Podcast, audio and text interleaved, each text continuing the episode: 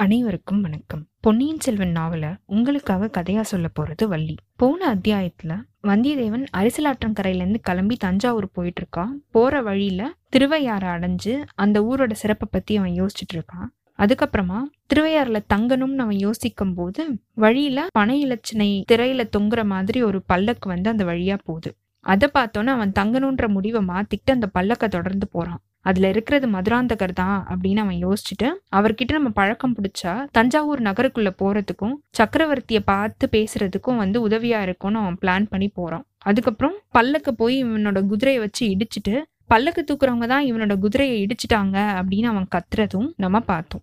இப்போ இந்த அத்தியாயத்துல இவன் இப்படி மாத்தி பேசினதுனால ஏதாவது பிரச்சனை வரப்போதா? பல்லக்குக்குள்ள உண்மையாவே இருந்தது யாரு? இவனால அன்னைக்கு ராத்திரிக்குள்ள தஞ்சாவூர் கோட்டைக்குள்ள போக முடியுதா அப்படிங்கிற எல்லா விவரத்தையும் பார்ப்போம். வாங்க கதைக்குள்ள போகலாம்.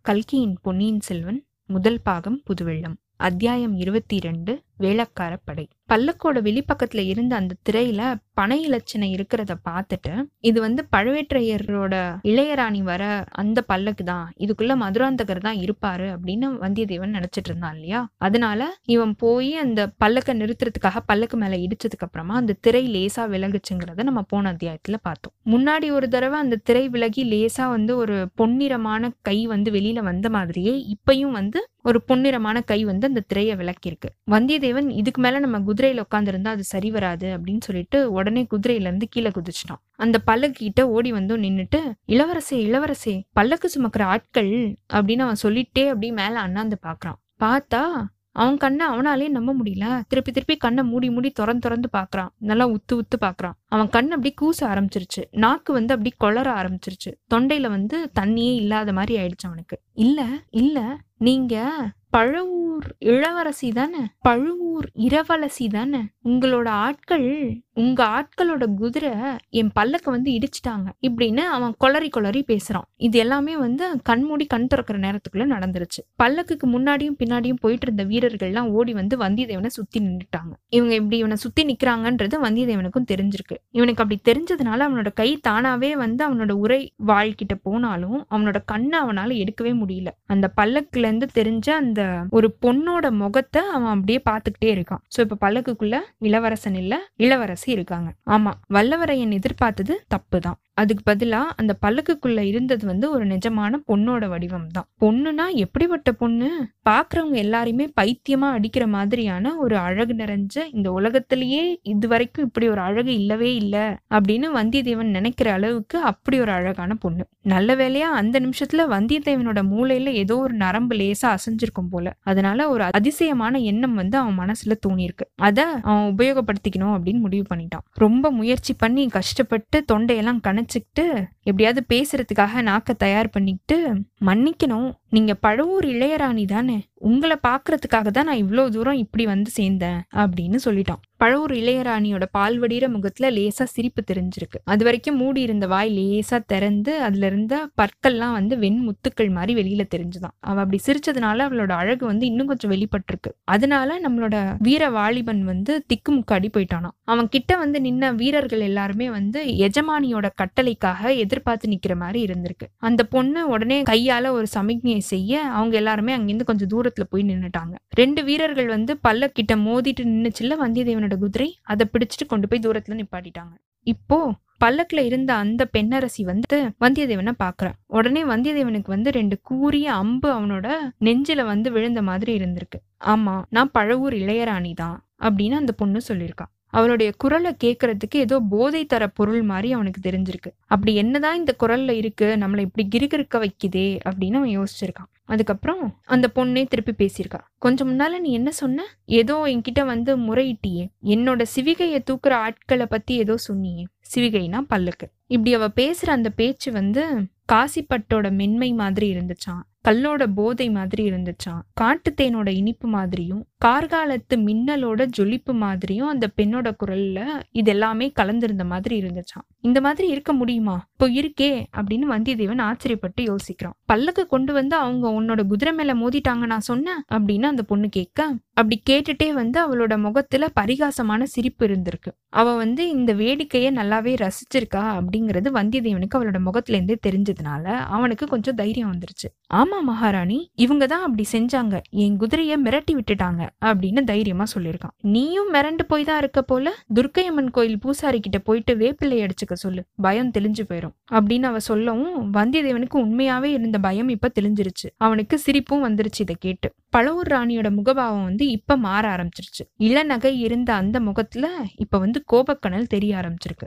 வேடிக்கையெல்லாம் அப்புறம் இருக்கட்டும். உண்மையை சொல்லு. எதுக்காக பல்லக்கு மேல வந்து குதிரை எடுத்துட்டு வந்து மோதின நீ? அப்படின்னு அவ கோவமா கேட்டிருக்கான் இதுக்கு என்ன பதில் சொல்றது அப்படின்னு முன்னாடியே வந்து வந்தியத்தேவன் யோசிச்சு வச்சுட்டான். அவளோட கோவத்தை பார்த்து இதுக்கு அவன் பதில் சொல்லாம இருந்திருந்தான்னா அவன் கதி அதோ கதி தான் நல்ல வேலையா இவன் முன்னாடியே வந்து யோசிச்சு வச்சதுனால இப்ப அதை சொல்லிட்டான். கொஞ்சம் குரலை தணிச்சிட்டு யாருக்கும் கேட்காத மாதிரி ரகசியம் சொல்ற மாதிரி இவ கிட்ட போயிட்டு ரகசியம் சொல்லியிருக்கான். தேவி நந்தினி தேவி ஆழ்வார்க்கடியார் அவர்தான். திருமலையப்பர் இருக்காருல்ல அவர்தான் உங்களை சந்திக்கணும் அப்படின்னு சொன்னாரு. அதுக்காக தான் நான் இப்படி ஒரு சூழ்ச்சி செஞ்சேன். என்னை மன்னிச்சிருங்க அப்படின்னு மெதுவா சொல்லியிருக்கான். இந்த மாதிரி சொல்லிட்டு பழுவூர் ராணியோட முகத்துல ஏதாவது மாற்றம் தெரியுதா அப்படின்னு வந்தித்தேவன் கூர்ந்து அவன் முகத்தை கவனிச்சிருக்கான். இவன் சொன்ன பதில்னால இவனுக்கு என்ன பயன் கிடைக்க போகுது? அப்படிங்கிற ஆவலோட இவன் அவன் முகத்தை பார்த்துட்டே இருந்திருக்கான். இது எப்படின்னா ஒரு பழங்கள் நிறைஞ்ச மரத்து மேல நம்ம கல்லை எரிஞ்சோம் அப்படின்னா பழம் விழுமா? இல்ல காய் விழுமா? இல்ல நம்ம எரிஞ்ச கல்லு தான் திரும்பி விழுமா? அப்படின்னு தெரியாம நம்ம நின்னுட்டு இருப்போம்ல இல்ல இது எல்லாத்தையும் தாண்டி எங்க இருந்தோ ஒரு இடி வந்து விழுமான்னு யோசிப்போம்ல.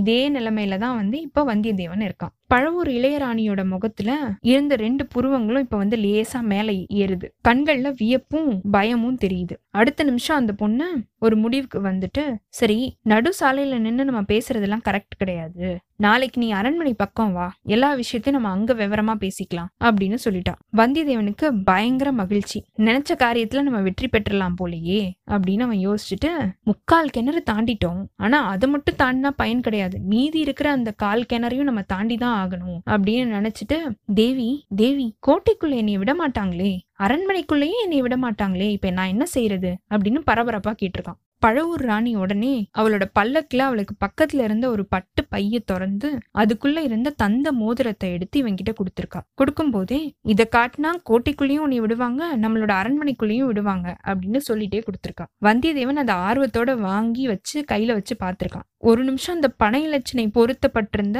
அந்த தந்த மோதிரத்தை பார்த்துருக்கான் முன்னாடியே சொல்லியிருக்கோம்ல முத்திரை மோதிரம் யூஸ் பண்ணுவாங்க. இவங்க இவங்க தான் விஐபி அப்படின்னு ரெக்கக்னைஸ் பண்றதுக்காக அப்படின்னு சொல்லியிருக்கோம்ல இப்போ பழவூர் ராணி அவ வந்து பழவூரோட இளையராணிங்கிறதுனால அவளோட முத்திரை மோதிரத்துல வந்து அந்த பனையோட பனைமரம்னா பாம்ட்ரி அந்த பாம்ட்ரியோட சின்னம் வந்து அதுல பொருத்தி இருக்காங்க அந்த மோதிரத்தை இவன் ஒரு வாட்டி உத்து பார்த்துட்டு திருப்பி மேல நிமிந்து பாக்குறதுக்குள்ள ராணியோட முகம் தெரியல. திரையை வந்து அந்த பல்லக்குல மூடியாச்சு. ஆஹா என்னடா ஒரு முழு சந்திரனை வந்து ராகு வந்து கவுன மாதிரி ஆயிடுச்சே. ராகு கூட மெது மெதுவா தான் வந்து அதை ஃபுல்லா கவ்வும். ஆனா இங்க இந்த திரை வந்து பல்லக்குக்குள்ள தெரிஞ்ச அந்த முழு நிலாவை ஒரே நிமிஷத்துலயே கபாலிகரம் செஞ்சிருச்சே அப்படின்னு அவன் யோசிச்சிருக்கான். அப்போ திரைக்குள்ள இருந்து ஒரு குரல் இதுக்கப்புறமாவது என்னைய தொடர்ந்து வராம இரு. வந்தேன்னா உனக்கு தான் அபாயம். மெதுவா ஓரமா நின்னுட்டு கொஞ்ச நேரம் கழிச்சு வா அப்படின்னு சொல்லியிருக்கு இதுக்கப்புறம் அங்கேருந்து இந்த பல்லுக்கு நகர ஆரம்பிச்சிருச்சு. வீரர்களும் முன்னாடி மாதிரியே முன்னாடி கொஞ்சம் பேரும் பின்னாடி கொஞ்சம் பேரும் அந்த பல்லக்க தொடர்ந்து போக ஆரம்பிச்சிட்டாங்க. வந்தியத்தேவன் குதிரையோட தலைக்கயிறை பிடிச்சிக்கிட்டு சாலை ஓரமா கொண்டு போய் ஒதுங்கி நின்றுட்டான் கொஞ்ச நேரம் இந்த பழவூர் ஆட்கள் எல்லாருமே வந்து போனதுக்கு அப்புறமா முன்னாடியே வந்து பழவூர் ஆட்கள்ல ஒருத்தன் வந் வந்தியத்தேவன் கிட்ட வந்து பேசினால அவன் திரும்பி திரும்பி பார்த்துட்டே போயிருக்கான். அதையும் வந்தியத்தேவன் கவனிச்சுட்டே இருந்திருக்கான். என்னதான் அவன் இது எல்லாத்தையுமே கவனிச்சாலும் அவனோட உள் மனசுல வந்து அந்த பழவூர் ராணியோட முகம் தான் வந்து சுத்தி சுத்தி வந்திருக்கு. இவ்வளவு நேரம் பார்த்தது நடந்தது எல்லாமே வந்து உண்மைதானா? இல்ல இது வந்து ஒரு மாய மனோகர கனவா? இப்படியும் ஒரு அழகி இப்படியும் ஒரு சௌந்தரிய வடிவம் இந்த உலகத்துல இருக்க முடியுமா? இப்படிலாம் அவன் யோசிச்சுட்டே இருந்திருக்கான். ரம்பை ஊர்வசி மேனகை இவங்க எல்லாம் தேவ மாதர்களா இருக்கிறாங்க. அவங்க எல்லாம் ரொம்ப ரொம்ப அழகானவங்க அப்படின்னு புராணங்கள் எல்லாம் சொல்லி கேள்விப்பட்டிருக்கோம். அவங்களோட அழகுனால முற்றும் துறந்த முனிவர்களோட தவமே களைஞ்சு போயிரும் அப்படின்னு சொல்லி கேட்டிருக்கோம். ஆனா இந்த உலகத்துல பெரிய பழவேற்றையர் இந்த மோகினியோட காலடியில அடிமைப்பட்டு கிடக்கிறதா நாடு நகரம் எல்லாம் பேசிக்கிறாங்களே. அது உண்மையாகத்தான் இருக்கும் போல. இதுல வியப்பு எதுவுமே இல்லையே. இப்படி மூப்பு தட்டிய இந்த கிழவர் வந்து தேகமெல்லாம் என்னதான் காயங்களோட இருந்தாலும் அவரோட கொடூரமான தோற்றம் எங்க? இந்த அழகான பொண்ணோட தோற்றம் எங்க? இவளுடைய ஒரு புன்னகைக்காகவே வந்து அந்த கிழவர் என்ன காரியம் வேணாலும் செய்வாரே? இப்படி ரொம்ப நேரமா சாலையோரத்திலேயே நின்று வந்தியத்தேவன் ரொம்ப ஆழ்ந்து யோசிச்சுட்டே இருந்திருக்கான். அதுக்கப்புறமா குதிரை மேல ஏறி கொஞ்சம் கொஞ்சமா தஞ்சாவூரை நோக்கி போக ஆரம்பிச்சிருக்கான்.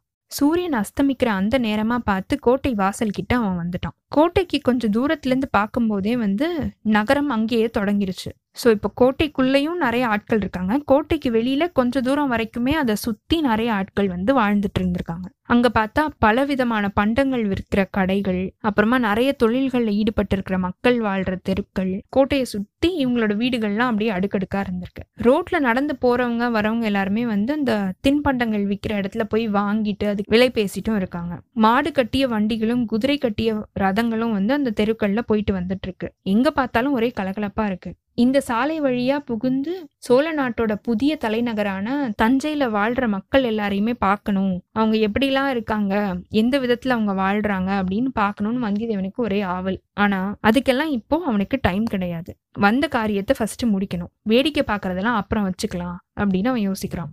இப்படி அவன் முடிவு பண்ணிட்டு தஞ்சை நகரோட மெயின் என்ட்ரன்ஸ் கிட்ட அவன் போறான். அங்க கோட்டை வாசல் வந்து ரொம்ப பெரிய கதவுகளோட இருக்கு. ஆனா அந்த டைம் வந்து அது சாத்தி இருக்கு. வாசல்ல வந்து நிறைய காவலர்கள் மக்கள் எல்லாரையுமே வந்து ஒதுங்கி ஓரமா போங்க ஓரமா நில்லுங்க அப்படின்னு சொல்லிட்டு இருக்காங்க. மக்களும் அதே மாதிரி ஓரமா ஒதுங்கி நின்னுட்டு இருக்காங்க. ஆமா அவங்கவுங்க அவங்கவுங்களோட வேலையை பார்த்துட்டு போறதுக்கு பதிலா இங்க நின்று ஏதோ ஊர்வலம் வர்றதோ இல்ல யாரோ பவனி வர்றதை பாக்குறதுக்காக காத்திருக்கிற மாதிரி இருக்கே. ஆண்கள் பெண்கள் குழந்தைகள் வயோதிகர்கள் இப்படி எல்லாருமே ஆவலோட நிக்கிறாங்களே அப்படின்னு அவன் யோசிக்கிறான். கோட்டை வா வாசலுக்கு கொஞ்சம் முன்னாடி வரைக்குமே வந்து அந்த இடம் காலியாவே இருக்கு. யாருமே அங்க இல்ல. கோட்டை வாசல் கிட்ட மட்டும் காவலர்கள் நின்னுட்டு இருக்காங்க என்ன விஷயம்னு தெரிஞ்சுக்கிறதுக்கு வந்தியத்தேவனுக்கு பயங்கர ஆர்வம். எல்லாரும் ஒதுங்கி நிக்கும் போது நம்ம மட்டும் முன்னாடி போனோம். அப்படின்னா தேவையில்லாத பிரச்சனை தான் இது. எதுக்கு வீணா சண்டையில இறங்கணும் நம்ம? அதனால நம்மளும் வந்து ஓரமாவே நிற்போம் நம்மளுக்கு அதுதான் இப்போ முக்கியம். நம்மளுக்கு காரியம்தான் முக்கியம். வீரியம் முக்கியம் கிடையாது. அப்படின்னு அவன் நினைச்சிட்டு அவனும் வந்து மற்ற மக்கள் ஓரமா நிற்கிறாங்கல்ல ஒதுங்கி அந்த இடத்துக்கிட்டயே இவனும் போய் ஓரமா நிற்கிறான் நின்னுட்டு அவன் பார்த்துட்டு இருக்கும்போது அவனுக்கு வந்து பூவோட வாசம் வந்து வருது. யாரடா அதை வச்சிருக்கான்னு இப்படி திரும்பி பார்க்கும்போது பார்த்தா ஒரு வாலிபன் உடம்பு ஃபுல்லாக வந்து திருநீர் பூசிக்கிட்டு ருத்ராட்சம் அடிஞ்ச ஒரு பையன் வந்து அங்க நின்றுட்டு இருந்திருக்கான் அவனோட ரெண்டு கையிலையும் வந்து ரெண்டு பூக்கூடை வச்சிருக்கான். தம்பி எல்லாரும் எதுக்காக இப்படி சாலையோரமா ஒதுங்கி நிக்கிறாங்க? ஏதாவது ஊர்வலம் கீர்வலம் வரப்போதா? அப்படின்னு வந்தியத்தேவன் கேட்க நீங்க இந்த பக்கத்துக்கு புதுசா ஐயா? அப்படின்னு அவன் கேட்டிருக்கான். இல்ல நான் வந்து தொண்டை நாட்டை சேர்ந்தவன். அதனாலதான் நீங்க கேக்குறீங்க. நீங்களும் குதிரையில இருந்து கீழே இறங்கி நிக்கிறது தான் ஐயா நல்லது. அப்படின்னு அந்த பையன் சொல்ல சரி இந்த பையனோட பேசுறதுக்கு வசதியா இருக்கட்டுமேன்னு நினைச்சு வந்தியத்தேவனும் குதிரையிலேருந்து கீழே குதிச்சிட்டான். குதிச்சதுக்கு அப்புறமா தம்பி எதுக்காக என்ன கீழே இறங்க சொன்ன? அப்படின்னு அவன் கேட்டிருக்கான். இப்போ வேளக்கார படை அரசரை தரிசிச்சுட்டு இப்ப வெளியில வருவாங்க. அவங்க கோட்டையில இருந்து வெளியில வர போறதுனால அந்த இடத்துல ஜனங்கள் யாருமே இருக்கக்கூடாது. அதனாலதான் எல்லாருமே ஒதுங்கி நிக்கிறாங்க அப்படின்னு அந்த பையன் சொல்லியிருக்கான். எல்லாரும் வேடிக்கை பார்க்க தானே நிக்கிறாங்க? ஆமா ஐயா. சரி நான் குதிரை மேலேயே நின்னு பார்த்தாதான் என்ன? பார்க்கலாம். ஆனா வேலைக்கார படை வீரர்கள் யாராவது உங்களை பார்த்துட்டாங்கன்னா நம்மளுக்கு தான் ஆபத்து. என்ன ஆபத்து? குதிரையை கொண்டு போயிடுவாங்களா என்ன? குதிரையையும் கொண்டு போவாங்க. அது மேல இருக்கிற அந்த ஆளையும் சேர்த்து கொண்டு போயிடுவாங்க. ரொம்ப பொல்லாதவங்க அவங்க. குதிரையும் ஆளையும் கொண்டு போனா சும்மா விட்டுருவாங்களா? விடாம என்ன செய்யறது வேலைக்கார படை வச்சதுதான் இந்த நா- இந்த நாட்டுல சட்டமே. அவங்கள யாராலையுமே கேள்வி கேட்க முடியாது. ஏன்? பழவேற்றையர்கள் கூட வேலைக்கார படை விஷயத்துல எந்த தலையீடும் வச்சுக்க மாட்டாங்க. இப்படின்னு அந்த பையன் சொல்லிட்டு இருக்கும்போது கோட்டைக்கு உள்ளுக்குள்ள இருந்து ஏதோ பெரிய ஆரவாரம் சத்தம் கேக்குது. நகரா முழங்குற சத்தம் பறை அடிக்கிற சத்தம் கொம்புகள் ஊதுற சத்தம் இதோட சேர்ந்து ஒரு நூத்துக்கணக்கான மனுஷங்களோட குரலும் வந்து கேக்குது. வேலைக்கார படைய பத்தி வந்தியத்தேவன் முன்னாடியே நல்லா கேள்விப்பட்டிருக்கான் அவனுக்கு நல்லாவே தெரியும். முன்னாடி இருந்த பழந்தமிழ் நாட்டுல முக்கியமா சோழ நாட்டுல வந்து இந்த மாதிரி வேலைக்கார படைகள் இருந்திருக்காங்க. வேலைக்காரர் அப்படின்னா அப்போ நாட்டை ஆண்டுட்டு இருக்கிற மன்னரோட மெய்காப்பாளர்கள் மாதிரி. ஐ மீன் பிளாக் கேட்ஸ் அந்த மாதிரி. அந்த மன்னனுக்கு வந்து சாதாரணமா வந்து மெய்காப்பாளர்களும் இருப்பாங்க. ஆனா அவங்கள விட இந்த வேலைக்கார படை வந்து கொஞ்சம் வித்தியாசமானவங்க. ஏன்னா இவங்க என்ன சபதம் செஞ்சிருப்பாங்க அப்படின்னா எங்களோட உயிரை கொடுத்து நாங்க அரசரோட உயிரை பாதுகாப்போம் அப்படின்னு சபதம் செஞ்சிருப்பாங்க. அது மட்டும் இல்லாம எங்களோட அஜாக்கிரதையினாலேயோ இல்லைன்னா வந்து எங்களை மீறியோ அரசரோட உயிருக்கு அபாயம் வந்துருச்சுன்னா துர்க்கையம்மன் கோயில் சன்னதியில எங்களோட தலையை நாங்களே வெட்டிக்கிட்டு செத்துருவோம் அப்படின்னும் சபதம் செஞ்சிருப்பாங்க. இந்த மாதிரி கொடூரமான சபதம் செஞ்ச இந்த வீரர்களுக்கு தான் அங்க எல்லா சலுகையுமே இருக்கு. இது இயற்கை தானே. கோட்டை வாசல் கதவுகள் படார் படார்னு திறக்குது. அதுக்கப்புறம் முதல்ல ரெண்டு ரெண்டு குதிரை வீரர்கள் வராங்க. அவங்க கையில வந்து உயரமா பறக்கிற ஒரு கொடியை பிடிச்சிட்டு இருக்காங்க அந்த கொடி பார்க்கறதுக்கே கொஞ்சம் வித்தியாசமா இருக்கு. அது நல்லா செக்கச்செவைன்னு சிவப்பு கலர்ல இருக்கு. அதுல ஒரு புலி வடிவம் இருக்கு. புலிக்கு கீழே வந்து ஒரு கிரீடம் இருக்கு. அந்த கிரீடத்துக்கு அடியில ஒரு பலிபீடம் இருக்கு. அதோட கழுத்து வெட்டப்பட்ட ஒரு தலையும் அதுக்கு பக்கத்துல அதை வெட்டுறதுக்கான கத்தியும் இருக்கு. இந்த கொடியை பார்க்கறதுக்கே ரொம்ப பயங்கரமா தான் இருந்திருக்கு. அந்த கொடியை பிடிச்சிட்டு அந்த வீரர்கள் ரெண்டு பேரும் முன்னாடி போக பின்னாடி வந்து ஒரு பெரிய ரிஷபத்துல அதாவது மாடுல ரெண்டு பெரிய பேரிகைகள் முரசு மாதிரி இருக்கும்ல அதை சுமந்துக்கிட்டு அந்த மாடு போகுது. அதுல ரெண்டு ஆட்கள் நின்று அதை முழங்கிக்கிட்டே போறாங்க. ஐ மீன் அதை அடிச்சுக்கிட்டே போறாங்க. அந்த ரிஷபத்துக்கு பின்னாடி ஒரு ஐம்பது வீரர்கள் வந்து சின்ன பறை பெரிய பறை தம்பட்டம் இதெல்லாத்தையுமே அடிச்சிட்டு வராங்க. அவங்களுக்கு பின்னாடி இன்னொரு ஐம்பது பேர் வந்து நீண்டு இருக்கிற கொம்புகளை பாம் பாம் பபாம் அப்படின்னு ஊதிக்கிட்டே போறாங்க. அவங்களுக்கும் பின்னால ஒரு ஆயிரம் வீரர்கள் இருப்பாங்க. அவங்க எல்லாருமே வந்து இப்படி வர வாழ்த்தொழிகளை இடிமுழக்க குரல்ல சொல்லிக்கிட்டே போறாங்களாம். என்ன வாழ்த்தொழி அப்படின்றத பார்ப்போம். பராந்தக சோழ பூமண்டல சக்கரவர்த்தி வாழ்க வாழ்க வாழ்க. சுந்தர சோழ மன்னர் வாழ்க வாழ்க வாழ்க. கோழிவேந்தர் வாழ்க வாழ்க வாழ்க. தஞ்சையர்கோன் வாழ்க வாழ்க வாழ்க. வீரபாண்டியனை சுரம் இறக்கிய பெருமான் வாழ்க வாழ்க வாழ்க. மதுரையும் ஈழமும் தொண்டை மண்டலமும் கொண்ட கோ ராஜகேசரி வாழ்க வாழ்க வாழ்க. கரிகால் வளவன் திருக்குளம் நீடூடி வாழ்க வாழ்க வாழ்க. துர்கை மகாகாளி பராத்பரி பராசக்தி வெல்க வெல்க வெல்க. வீர புலிக்கொடி பாரெல்லாம் பறந்து வெல்க வெல்க வெல்க. வெற்றிவேல் வீரவேல். இப்படின்னு இந்த கோஷத்தை ஃபுல்லா அவங்க சொல்லிக்கிட்டே வராங்க. இந்த மாதிரி நூறு பேர் சொல்லும் போது அந்த இடத்துலயே வந்து கோஷங்கள் ரொம்ப சத்தமாகவும் எதிரொலி செய்கிற மாதிரியும் கேட்டிருக்கு. இதெல்லாம் கேட்டுட்டு இருந்த எல்லாருமே அங்கே நிற்கிற எல்லா மக்களுக்குமே வந்து அப்படி உடம்பெல்லாம் சிலுத்து போச்சாம். அவங்களுக்கே வந்து உள்ளுக்குள்ள ஒரு வெறி வருது. அதனால சாலை ஓரத்தில் நிற்கிற மக்களும் இந்த கோஷத்தை சேர்ந்து சொல்ல ஆரம்பிக்கிறாங்க. இந்த மாதிரி அந்த வேலைக்கார படை வீரர்கள் தஞ்சாவூர் கோட்டை வாசலை தாண்டி வெளிப்புறம் வந்து அங்கிருந்து அந்த முக்கியமான வீதி வழியா அவங்க போய் கொஞ்சம் தூரத்துல போய் அவங்க மறையிற வரைக்கும் அந்த இடமே வந்து ஒரே அல்லோல கல்லோலமா இருக்கு. தமிழ்நாட்டோட தெய்வமான முருகனை தான் வேலைக்காரன் அப்படின்ற ஒரு பெயர் வச்சு கூப்பிடுவாங்க. இது வந்து எல்லாருக்குமே தெரிஞ்சிருக்கும். வேலைக்காரன் அப்படின்னா பக்தர்களை காப்பாத்துறதுக்காக சபதம் பூண்ட தெய்வம் அப்படின்றதுனாலதான் முருகனுக்கு இந்த பெயர் வந்தது அப்படின்னு அறிஞர்கள்லாம் சொல்றாங்க. இத்தோட இந்த அத்தியாயம் நிறைவு பெற்றதுங்க. அடுத்த அத்தியாயத்துல வேலைக்கார படை எல்லாருமே போனதுக்கு அப்புறம் வந்தியத்தேவன் என்ன பண்ண போறான்? அந்த பூக்குடைய கையில வச்சிட்டு இருந்த அந்த பையன் எங்க போனா? அவன் யாருன்னு தெரிஞ்சதா? வந்தியத்தேவன் அன்னைக்கு ராத்திரிக்குள்ள தஞ்சாவூர் கோட்டைக்குள்ள போயிட்டானா? அப்படிங்கிற எல்லா விவரத்தையும் பார்ப்போம். உங்களுக்கு இந்த எபிசோட் பிடிச்சிருந்ததுன்னா லைக் பண்ணுங்க உங்க ஃப்ரெண்ட்ஸ் எல்லாருக்கும் ஷேர் பண்ணுங்க. எங்களுக்கு கண்டினியூஸா உங்க சப்போர்ட் கொடுத்துட்டே இருங்க. எங்களோட சேனலை சப்ஸ்கிரைப் பண்ணுங்க ஃபாலோ பண்ணுங்க. அடுத்த அத்தியாயத்துக்காக காத்துருங்க. அனைவருக்கும் நன்றி வணக்கம்.